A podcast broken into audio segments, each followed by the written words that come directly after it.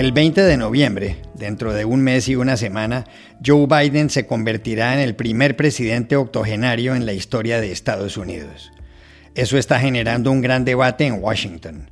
Hoy, Dori Toribio nos cuenta los detalles. El célebre escritor y periodista Juan Villoro recibió hace pocos días el Premio Gabo, que reconoce la excelencia de la obra del mexicano. Ayer lo llamamos para hablar del oficio periodístico, de Internet en la prensa y de sus crónicas preferidas. Miembros del gobierno uruguayo fueron ayer al Senado por el escándalo del ex jefe de seguridad del presidente Luis Lacalle Pou, relacionado con una red de pasaportes falsos. Carlos Tapia, editor político de El País de Montevideo, nos explicó lo que pasa. Hola, bienvenidos a El Washington Post. Soy Juan Carlos Iragorri, desde Madrid. Soy Dori Toribio desde Washington, D.C. Soy Jorge Espinosa desde Bogotá. Es jueves 13 de octubre y esto es todo lo que usted debería saber hoy.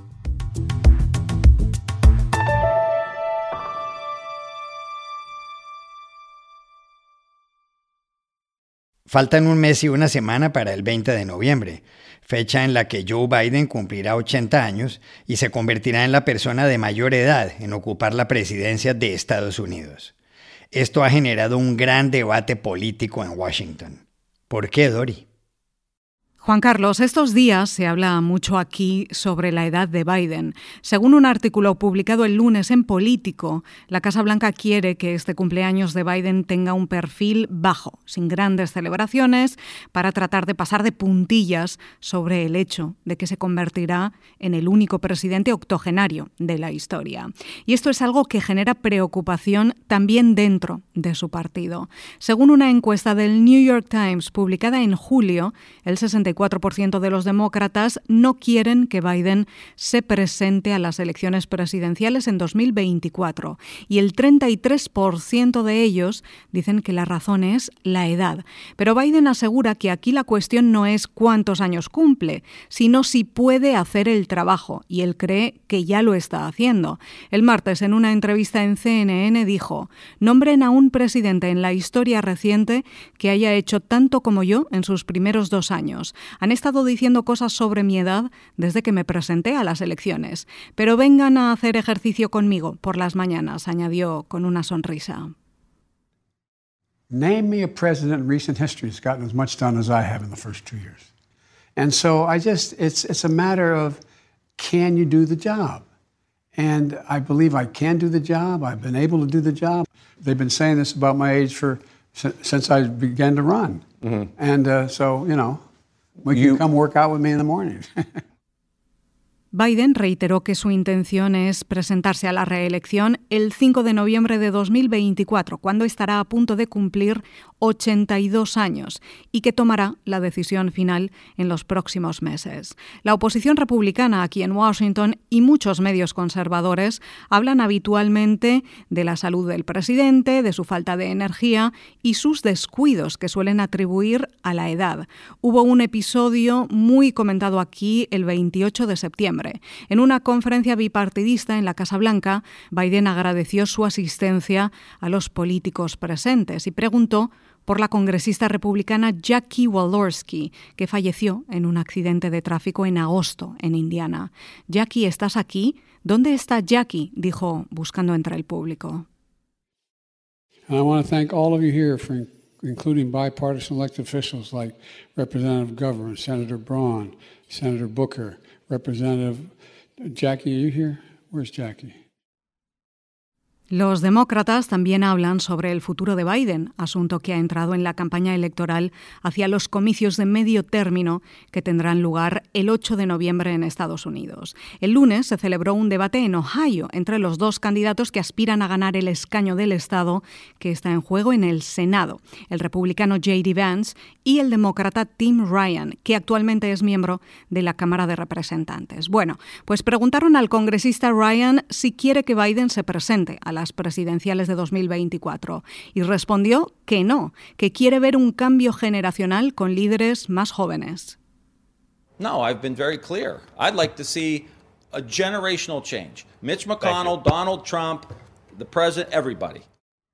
Ryan mencionó no solo a Biden, sino también a los republicanos Donald Trump, que tiene 76 años ahora y que sopesa presentarse en 2024 cuando tendrá 78, y a Mitch McConnell, el actual líder de la minoría conservadora del Senado, con 80 años.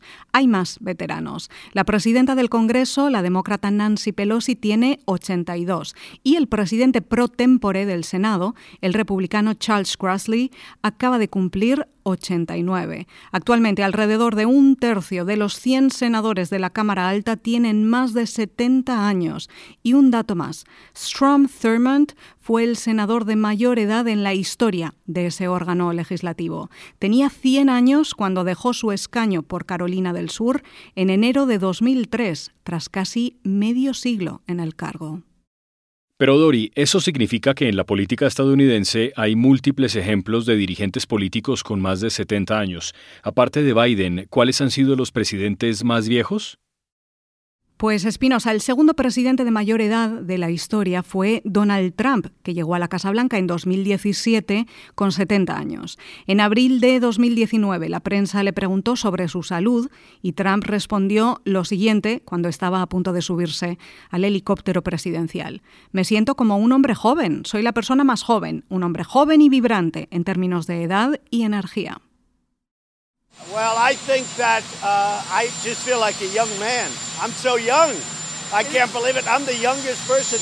I am a young, vibrant man, both in terms of age and I think in terms of energy. Otro caso en el que la edad se convirtió en un debate político nacional fue el de Ronald Reagan, que asumió la presidencia de Estados Unidos el 20 de enero de 1981, 16 días antes de cumplir 70 años. En la campaña hacia su reelección en 1984 se enfrentó al demócrata Walter Mondale, que entonces tenía 56. Y en el segundo debate electoral, que se celebró el 21 de octubre de aquel año, preguntaron a Reagan si se sentía con fuerzas para seguir cumpliendo con las exigencias del cargo. Reagan respondió que no convertiría la edad en un tema de campaña. No voy a explotar con fines políticos la juventud e inexperiencia de mi oponente, dijo, generando una carcajada entre todos los asistentes, incluido Mondale. I will not make age an issue of this campaign. I am not going to exploit for political purposes my opponent's youth and inexperience.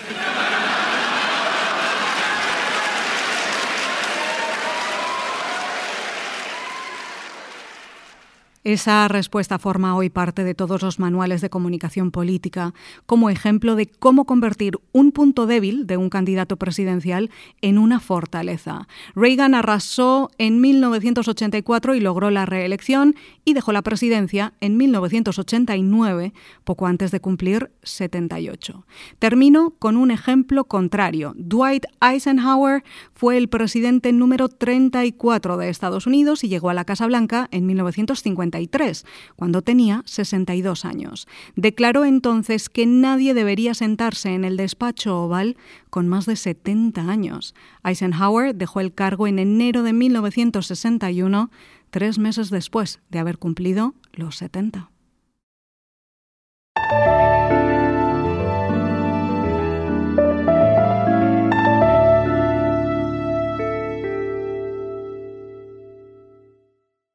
Hace dos semanas, el jurado del Premio Gabo le otorgó al escritor y periodista mexicano Juan Villoro el galardón a la excelencia. Según informó la Fundación Gabo, Villoro se merece el premio por el brillante e inspirador conjunto de su obra y trayectoria. El premio, que honra en Colombia la memoria del Nobel de Literatura colombiano Gabriel García Márquez, también reconoció la mirada propia, profunda y crítica que proyecta Villoro en su ejercicio periodístico, con rigurosidad, ética y talento ejemplares. Juan Villoro nació en Ciudad de México hace 66 años. Ayer lo llamamos. Hablamos sobre la frase de Phil Graham, quien fuera editor de este diario, The Washington Post, cuando dijo que el periodismo es el primer borrador de la historia. Y le preguntamos a Villoro cuál es para él la mejor definición de periodismo. Querido Iragorri, qué gusto de saludarte una vez más. El periodismo es la búsqueda de la verdad, especialmente en situaciones que procuran ocultarla. Es cierto que es el borrador de la historia, pero cuando está bien escrito se convierte en literatura bajo presión, es decir, en algo perdurable que demuestra que el futuro se escribe desde hoy. También le preguntamos a Juan Villoro qué le ha dado Internet al periodismo y qué le ha quitado.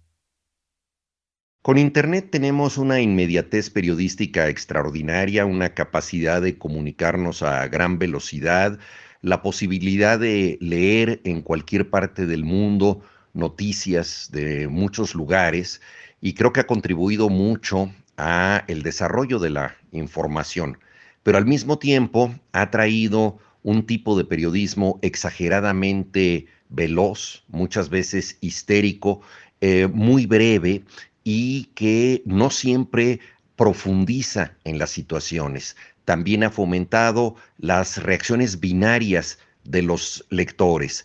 En las redes es muy fácil dar un like para aprobar algo o sumarse a un linchamiento para condenar otra cosa. Y esto ha fomentado la polarización que ocurre en muchísimos países, de modo que el Internet es una eh, herramienta que estamos aprendiendo a usar. El ser humano suele eh, servirse de distintos utensilios que en un principio puede aprovechar negativamente y poco a poco convierte en algo mucho más productivo. Somos los bárbaros de una nueva era y estamos usando herramientas novedosas, entre ellas Internet, de una manera todavía tentativa. A Juan Villoro le preguntamos a sí mismo cuál es la mejor crónica que ha leído en su vida. En estos momentos Naturalmente viene a mi mente como mejor crónica de todos los tiempos, Relato de un náufrago de Gabriel García Márquez, que es una historia formidable que en un principio no fue firmada por él, que se publicó en eh, fascículos, en episodios en el periódico El Espectador de Bogotá, em, escrita en primera persona como si el propio náufrago que estuvo 10 días en el mar sin comer ni beber fuera el autor de la pieza. García Márquez logró el milagro de entrar en una piel ajena y de ver el mundo a partir de la mirada del náufrago. Era una noticia que ya se conocía y para muchos se trataba de pescado muerto, de pescado podrido, porque no había ninguna exclusiva en lo que podía dar García Márquez, salvo el hecho de que el eh, buque de la Marina eh, colombiana que había naufragado em, tuvo este accidente porque estaba mal estivado, es decir, porque llevaba carga de contrabando. Pero la gran noticia no era esa, sino cómo había sobrevivido una persona, qué había hecho, eh, qué supersticiones había tenido, cómo eh, había dormido, en qué cosas había soñado, cuáles eran las ilusiones. Entrar en esta mente ajena fue un prodigio del periodismo a partir de las largas horas en que García Márquez conversó con el náufrago. Yo creo que es un modelo de, de, periodismo para demostrar que lo más importante no es lo que piensa el periodista, sino lo que piensan y lo que sienten los otros. Ponerse en esa situación fue un eh, logro extraordinario de García Márquez, no solo desde el punto de vista de la escritura, sino desde el punto de vista ético. Entender al otro es una de las principales misiones del periodismo. La razón no está en nosotros, está en los testigos o en los protagonistas de los hechos cuando sobreviven, como lo hizo el protagonista de Relato de un náufrago.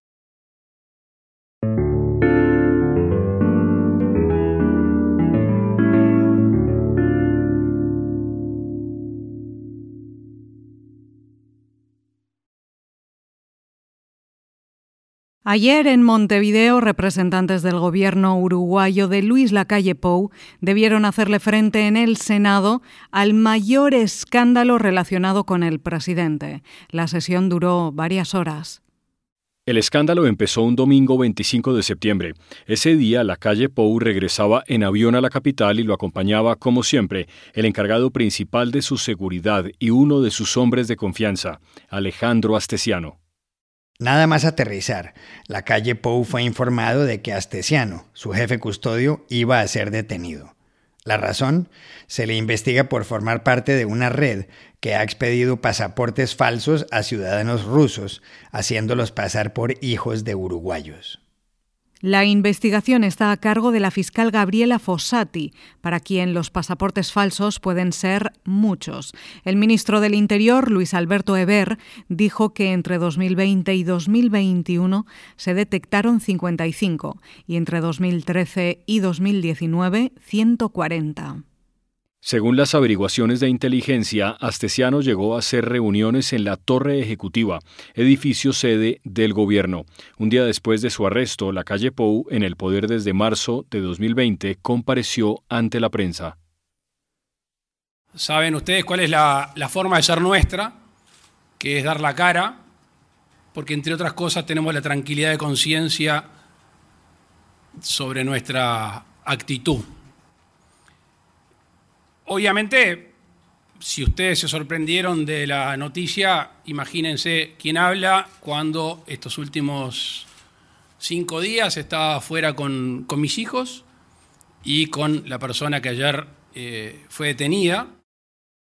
La Fiscalía Uruguaya sigue investigando el entramado de la red.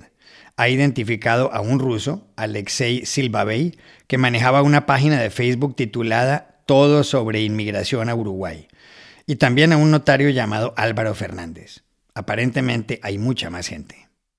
Lo singular del asunto es que Alejandro Astesiano tiene en su pasado judicial un par de anotaciones por conductas al margen de la ley, una de las primeras desde 1996 y tiene que ver con el hurto y la apropiación indebida. ¿Qué tanto afecta el escándalo al gobierno de la calle Pou? Se lo preguntamos anoche a Carlos Tapia, editor político del diario El País de Montevideo, el más importante de Uruguay. Bueno, no diría que es el problema más grande al que se enfrentó este gobierno, porque seguramente el problema más grande haya sido la pandemia, pero bueno, también es verdad que la pandemia el gobierno la supo manejar bastante bien, sobre todo con lo que tiene que ver con el plan de vacunación, pese a que la oposición en un momento presentó algún tipo de reclamo porque se había demorado un poco en vacunar, luego el plan de vacunación fue verdaderamente excelente, pero bueno, esto es también, como decías tú, eh, algo escandaloso, genera como un ruido y, le pega directamente al presidente, que es la figura de mayor popularidad que tiene el gobierno. Eh, desde Torre Ejecutiva, incluso el edificio de la presidencia, definen la situación como que cayó una bomba Todavía no hay mediciones, las encuestadoras todavía no han presentado datos de cómo ha afectado al gobierno y a la calle Pou esto que sucedió, pero se espera que, antes de fin de mes aparezcan nuevas encuestas que veremos a ver si, si sigue con esos niveles de popularidad. La calle Pou ha tenido unos niveles de popularidad altísimos, mayores de siempre al 50%. ¿no? Hoy, por ejemplo, eh, el gobierno fue al Parlamento a defender esto y ahí, bueno, se plantearon dos cosas. Una es que en otros gobiernos esto ya había pasado, me refiero a tener eh, custodias presidenciales que tenían algún tipo de antecedentes, se refirieron a cuatro casos en el gobierno de Mujica y a siete en los dos gobiernos de, Tabaré Vázquez. La verdad es que lo que hace más escandaloso esto es que Astesiano haya operado desde el edificio de la Presidencia de la República. Eh, la fiscal del caso ya dijo que habría dos o tres eh, personas con cargos importantes que también tendrían algún, alguna implicancia en la maniobra de, de entrega de pasaportes de forma irregular a ciudadanos rusos.